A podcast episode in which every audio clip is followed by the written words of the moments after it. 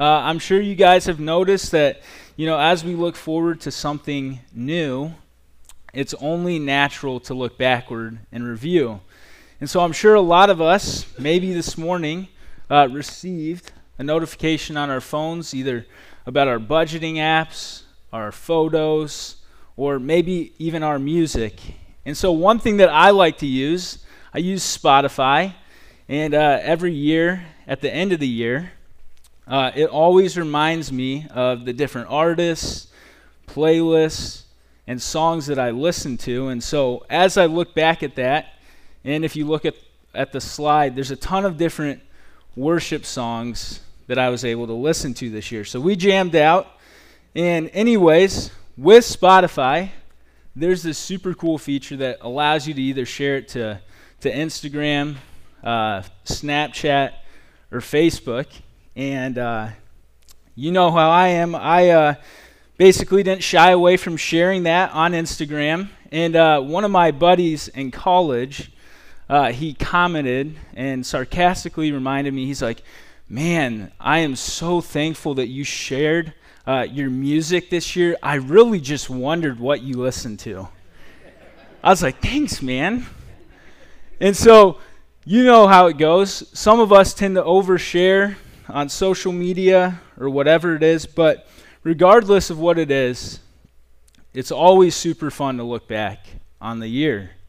And so sometimes it's encouraging as we look back, sometimes it's maybe discouraging, or maybe it's even convicting. And whether it's discouraging, encouraging, or convicting, I know that as we look and review, it always helps us to look forward. And so that's what I'd like to do with each of you this morning. On this first day of the new year, I'd like each of you to join me in reviewing our 2022 together. And I think we're going to shed a ton of light on last year and review using some using a really powerful passage Wes alluded to earlier, but we're going to be focusing on this passage from one of the wisest men who ever lived. And it's my hope that as we look back, God will enable us to better look forward with a greater hope into 2023. And so I thought, you know, I'd overshare and get a little transparent myself. And as I've been reflecting personally, when we begin a new year, it's only natural to set new goals and to look out with a renewed mind and a sense of purpose. And we often rethink of how we use our time, our talents, or our treasures over the last year. And so as I look at it, there's a lot of good stuff that happened. And one of those good things that happened was maybe you don't know, maybe you do by now. Um, Amelia and I are expecting a little baby boy come March. So, yeah, you guys can clap. So that's super exciting, right? You know, we're looking forward to this. And if you look up on the slide, we have a slide of it about a month and a half ago at 21 weeks. And I don't know, this, this stuff is, it just blows my mind when I look at it. And it's super encouraging, it's super exciting, uh, and we can't wait to welcome him in. But on the other side of that, there's also things that gave me pause. And I realize that not everyone has an iPhone in here. But if you do, there's this thing called screen time, and it basically tells you how much time you're spending on certain things. Well, it convicted me. Fantasy football, specifically. And uh, fantasy football, it might not be your thing, but I imagine we all have things we look back on and I think some of you might be asking the question why did I spend so much time on one thing? Why did I maybe spend so much time on Facebook Marketplace or Amazon or scrolling through Instagram or maybe even binging your favorite TV show?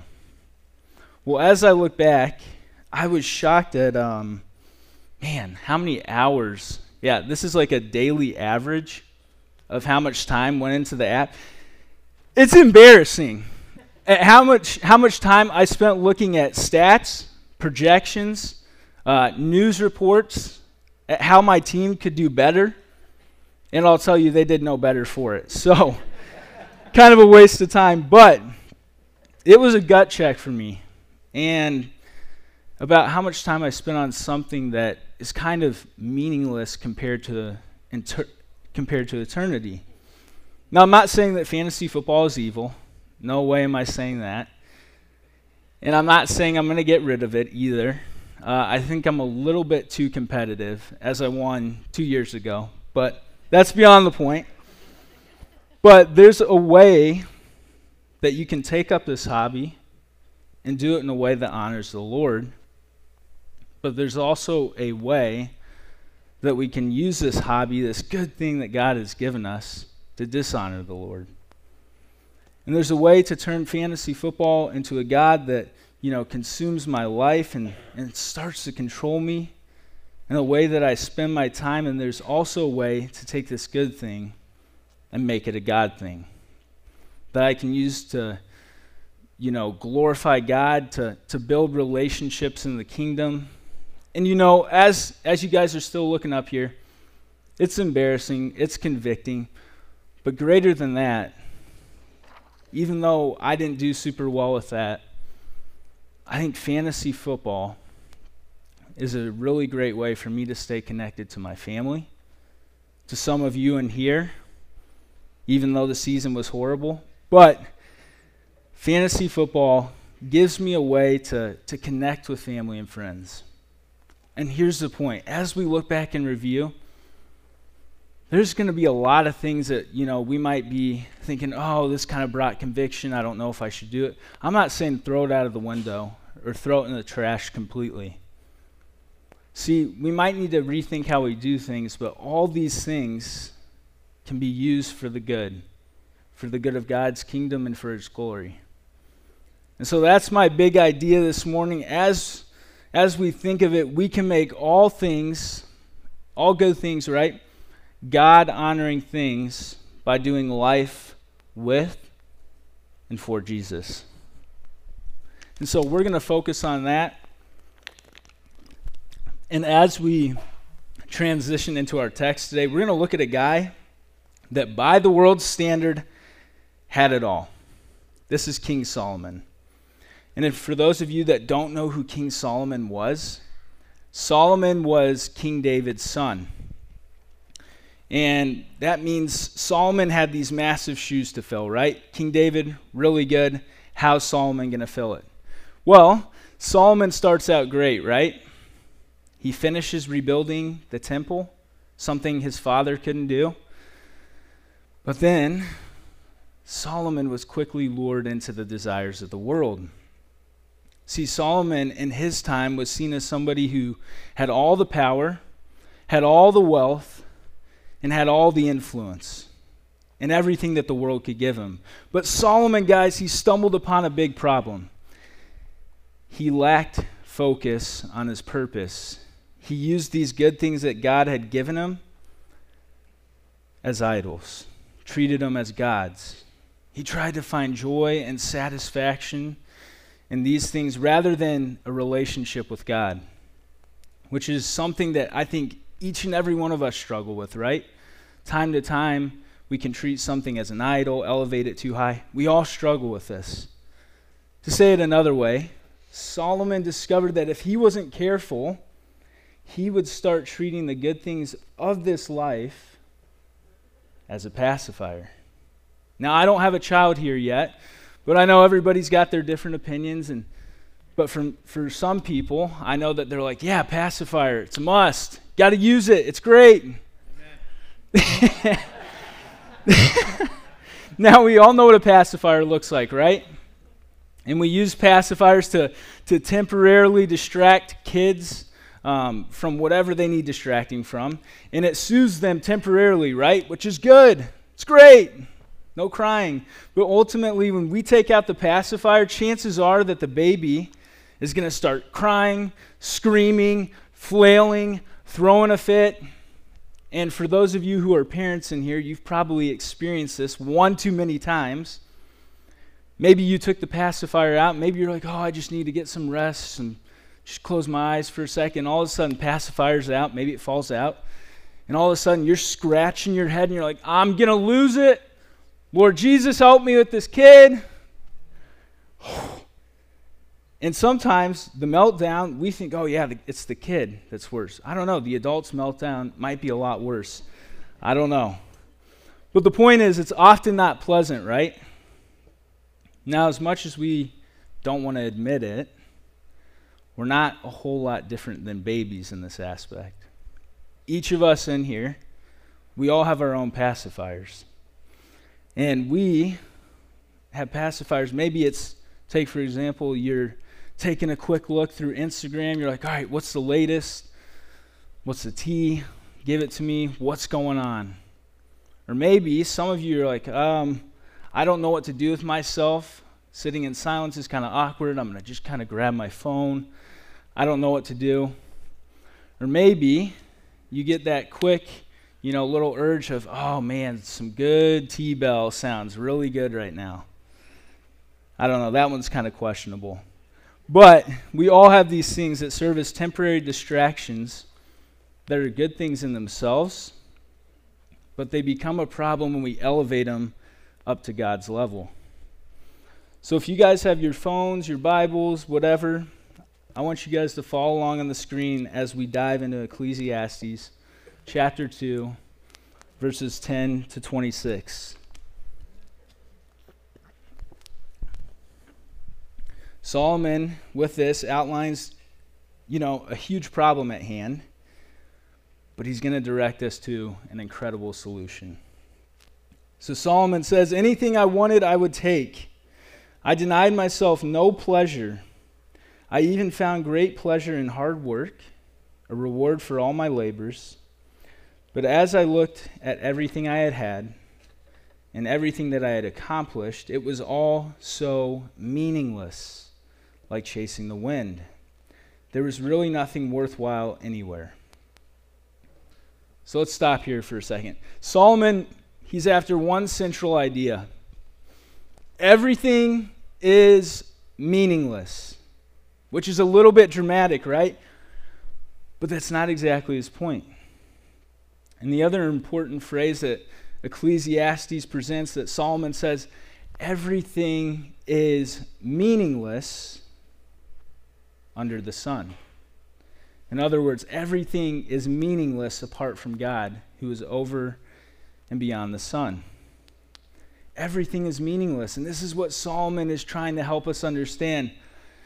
Everything is meaningless apart from a life with God.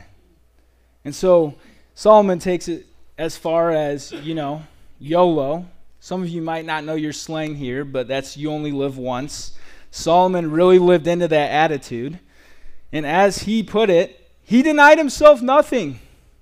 If you don't know a whole lot about Solomon, he had 700 wives and 300 concubines or mistresses, which is a lot. And if you haven't done the math by now, that's 10% of the population here in Napoleon. Yikes. So Solomon isn't denying himself anything. Solomon also built a lot of things, had a ton of money, and Solomon had it all. He was literally Mr. Playboy billionaire. But even with all that he had, Solomon's not satisfied. In this section, right, it's focusing right on, on pleasure and the good things that God has given us to enjoy, but it's meaningless apart from God. And so Solomon's saying, you know, there's a ton of things we can enjoy. There's a lot of things that God has given us. But if He's not behind our enjoyment, it means nothing. Let me give you an example for a second. So, take coffee. And this is silly, this is ridiculous. I get it. It's, it's coffee. But coffee's a good thing, right? Yeah. And some of you, right, some of you who agree, you might even be on your fourth cup of coffee right now. And the thing is with coffee, too much of it will make us too coffee dependent. And I'm sure for some of you, you've seen those commercials that say, uh, I can't function unless I have my coffee. And uh, I want you to check this, uh, this short clip out from McDonald's because I think it hits it right on the head. Hey, dude, Please. Don't even talk to me until I have my coffee. Okay? Oh, hey, Tim. Sorry, I haven't had my coffee yet. No. Morning. Welcome to McDonald's. Can I interest you in a Not before I have my coffee. premium roast coffee for just a dollar. Talk to me. Introduce. So we've all been there, right? Maybe. Um, and you might have needed coffee from last night if you stayed up to watch the ball drop. But the reality is, we can all relate. And some of you might feel like, you know, I get it. I've been there. But if coffee is our ultimate satisfaction, if it's the end goal, it's meaningless. And this is what Solomon's warning us with all good things that God gives us. Hey, you know, this is a good thing. This is meant for you to enjoy. But apart from God, it means nothing. And again, this is coffee. It's silly, but it makes the point. And so when Solomon looks at his life in review, he's like, man, I got everything wrong. Everything that I had done, I got it wrong. And this is the most successful man in the world at the time admitting this. In the world's eyes, he's arrived as he stands atop his money, women, and career success. Yet he realizes it's all worthless and meaningless if he looks to these things to make his life worthwhile. And so the reason Solomon said it was meaningless wasn't because these things are bad. These things are not bad. They're not. But taken out of context and, and made an idol and, and something that is an end to it all, that's when it becomes an issue. And for Solomon, it became the Solomon show or the me show. That's why it was the issue. God isn't saying, you know what? I'm going to create all these different things and uh, just do nothing. God's saying, no, Solomon, I want to give you all this to enjoy. That's what I want to do. But to enjoy in the sense of using these resources that I've given you to point back to me. And so jump back to verse 12. Solomon says, So I decided to compare wisdom with foolishness and madness, for who can be better than I, the king? I thought wisdom is better than foolishness, just as light is better than darkness. For the wise can see where they are going, but fools walk in the dark. Yet I saw that the wise and the foolish share the same fate. Both will die. So I said to myself, Since I will end up the same as the fool, what's the value of all my wisdom? This is meaningless. For the wise and the foolish both die. The wise will not be remembered any longer than the fool. In the days to come, both will be forgotten. So I came to hate life because everything done here under the sun is so troubling. Everything is meaningless, like chasing the wind. So again, Solomon comes around, right? Makes his dramatic Eeyore impression. Everything's meaningless.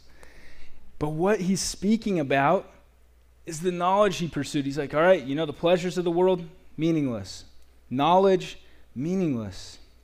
And again, the wisdom that he's talking about, it's good, right? Wisdom is a good thing. Growing in our knowledge is a, absolutely a great thing. And God has given each of us the capacity to learn and to grow in our wisdom. Think about it. God has given humanity a larger brain than the rest of the animals and all of creation on the earth. Even though some of us might disagree and wonder time to time if there's really anything going on upstairs for some people. But it's the truth, and it's clearly important to God. However, just as God has given us things to enjoy, God gave us knowledge, which is a great thing. But He gave it to us so that we may honor Him and glorify Him. And so Solomon, he's wrestling back and forth. Is it really great to be wise? I mean, at the end of the day, neither will be remembered. Is it really important? Does it matter? And so at this point, Solomon, he's reviewing pleasure, he's reviewing wisdom, and he's found both of them to be meaningless apart from a relationship with God. And so Solomon's brain begins to turn as he's taking a review at his life. Solomon's got this sense of, man, I got it all wrong. And I thought I knew what I was doing, but man, I could not have been further for what God desired of me. And so he's looking through pleasure. He's looking through wisdom. He's probably at this point getting a little bit discouraged, like, oh, okay, neither of these are bringing any satisfaction to my life. Maybe work will. Maybe the labor I'd take part in. I don't know. And so Solomon comes back and he says, I came to hate all my hard work here on earth, for I must leave to others everything I have earned. And who can tell whether my successors will be wise or foolish? Yet they will control everything I have gained by my skill my hard work under the sun. How meaningless. So I gave up in despair, questioning the value of all my hard work in this world. Some people work wisely with knowledge and skill, and they must leave the fruit of their efforts to someone who hasn't worked for it. This too is meaningless, a great tragedy. So, what do people do with all this hard work and anxiety? Their days of labor are filled with grief, and even at night, their minds cannot rest. It is all meaningless. I don't know about you, but this did resonate with me in the sense of, of others taking over our work, right? And some of us in here are just getting started. Some of us are looking towards retirement. Some of us might be retired. And how many of you resonate with Solomon when he says, Who can tell if those who come after me will be wise or foolish? How many of you feel like that? Chances are you probably do, a good chunk of you. And for those of you who have spent decades successfully running a business, spent decades being successful as a farmer, spent time being successful as a teacher, and so on, that question comes back around who's going to fill my shoes when I leave? Who's going to take over my work? And there's almost a sense of fear and anxiety that trickles in. Or maybe on the other side, if you're like me and just starting out, how am I going to fill the shoes of those who've gone before me? And this is what Solomon's getting after. And Solomon says, Man, work and labor, it's filled with grief, for our minds cannot rest. Anyone ever felt like this before? After the day happens, you're like, okay, this was good in the day, this was bad. Maybe I should do this tomorrow. You start making a mental checklist of how you're going to do things differently. And all of a sudden, you're like, man, I got to go to go to bed, but I can't. I'm, I'm just sitting here, my mind's spiraling out of control. All of us have felt this. And I can't tell you how many times I've laid in my bed sitting there, oh man, this, this was good today. Oh, this is really horrible. And I can't stop replaying the situation. And I wonder, what could I do differently? I can't sleep. And it's no wonder. And this is what Solomon's getting after. There's so much anxiety that's filled with labor apart from God and placing our purpose completely in our work. Solomon's saying, no, no, no, no. It's not worth it. It's not worth it to, leave, to lose sleep and time and energy. And so all of a sudden, Solomon's reviewed everything. He's looked back at his life and he's kind of questioning everything to this point. And he's like, everything's garbage. Why am I still feeling empty? Why is there still a void in my heart? Everything that I thought I wanted, I got it. But none of it's delivered. None of it's been enough. What am I going to do? But listen to this. Solomon comes to the solution. He comes to the hope and the realization that we have with God. Solomon says in verse 24 So I decided that there is nothing better than to enjoy food and drink and to find satisfaction in work. Then I realized that these pleasures are from the hand of God. For who can eat or enjoy anything apart from Him? God gives wisdom, knowledge, and joy to those who please Him. But if a sinner becomes wealthy, God takes away the wealth and gives it to those who please him. This too is meaningless, like chasing the wind. So Solomon has this aha moment, right? I get it. All these things, yes, they're meaningless, but they're only meaningless apart from God. For from God, all good things come, right?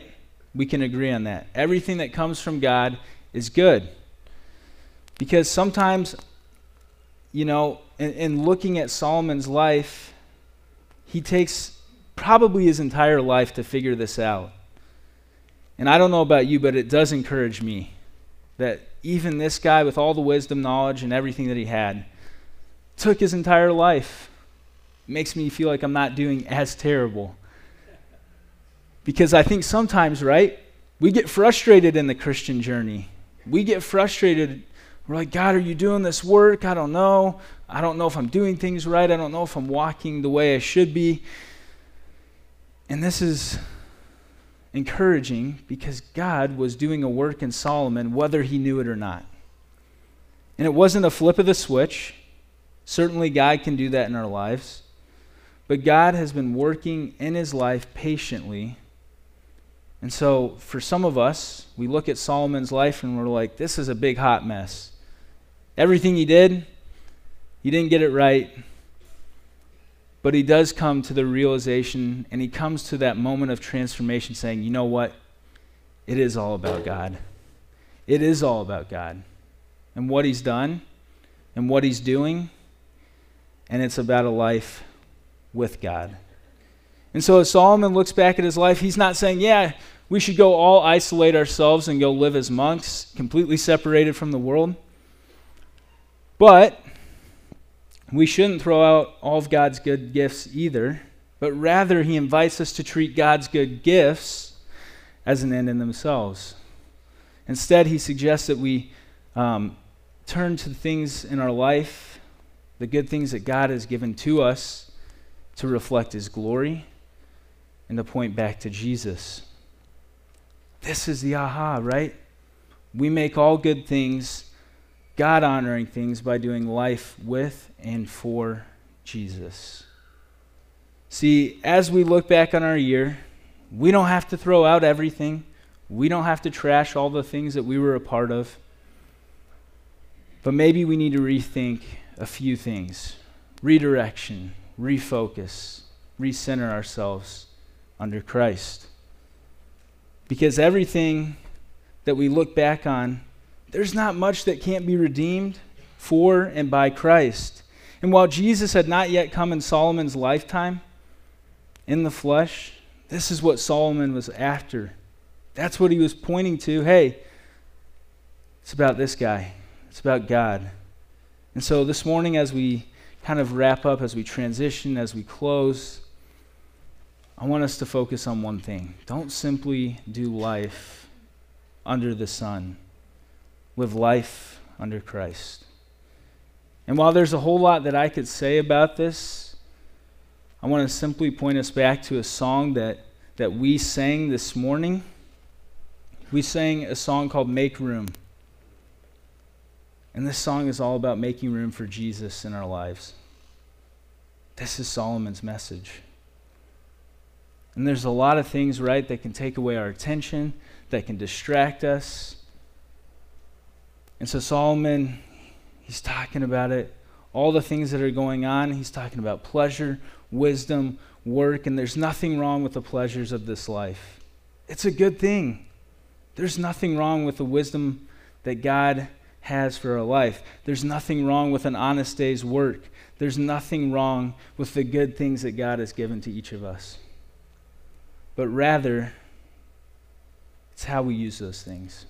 And Solomon rather invites us to, to make good things, God honoring things, by doing all things with Jesus, by making room for Him to help us receive these good things and to participate in them in a way that is, that is going to build His kingdom rather than our own. Because, church, there's only one kingdom that's going to last. It's God's kingdom for all eternity. So as you think about your year in review, don't be too hard on yourself.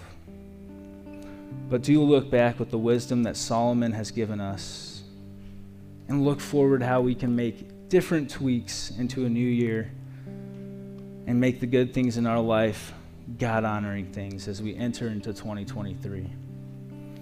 And one final note that I want to leave you on is personally somewhere that I want to improve things on my own life. Last year, with social media, with Instagram, I spent way too much time. I used it as a crutch for my own ego, for my own pride. I'll be honest, I, I would post a picture to give myself a boost. And if it didn't, you know, flood with likes and different things, I would delete it because I was deflated. And yeah, it's a little embarrassing and hard to admit, but it's not where I find my identity. And so when I was feeling this, and as I look back at Instagram, it can be such a good thing for the kingdom of God. It's a tool that that each of us can use, whether you're on social media, whatever it is.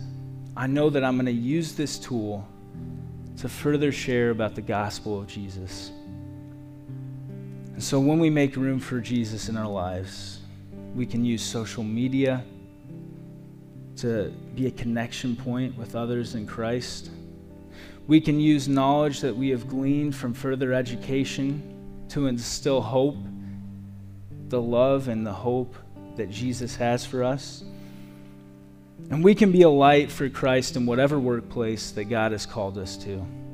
See, not all of us have been called to be pastors, and you don't have to be a pastor to make a difference in God's kingdom.